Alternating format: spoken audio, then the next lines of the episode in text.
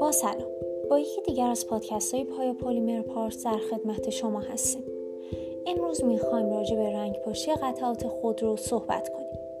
رنگ خودروها یکی از فاکتورهای مهمی است که خریدار در موقع خرید آن را در نظر می‌گیرد. رنگ پاشی قطعات یکی از مراحل ساخت آن می باشد. مراحل رنگ پاشی قطعات در سالن های رنگ پاشی کارخانه ها بررسی می شود. اولین مرحله در رنگ پاشی قطعات خودرو تحویل دادن قطعه خام مورد نظر به سالن رنگ می باشد. مراحلی که هر قطعه میگذراند شامل دو مرحله کلی می باشد. مرحله آماده سازی و مرحله رنگ پاشی.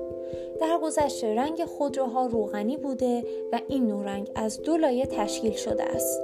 اما امروز رنگ ها از نوع متالیک هستند که علاوه بر دو لایه تشکیل شده یک لایه دیگر به نام لایه محافظ دارند که وظیفه نگهداری و محافظت از رنگ قطعات خودرو را به عهده دارد.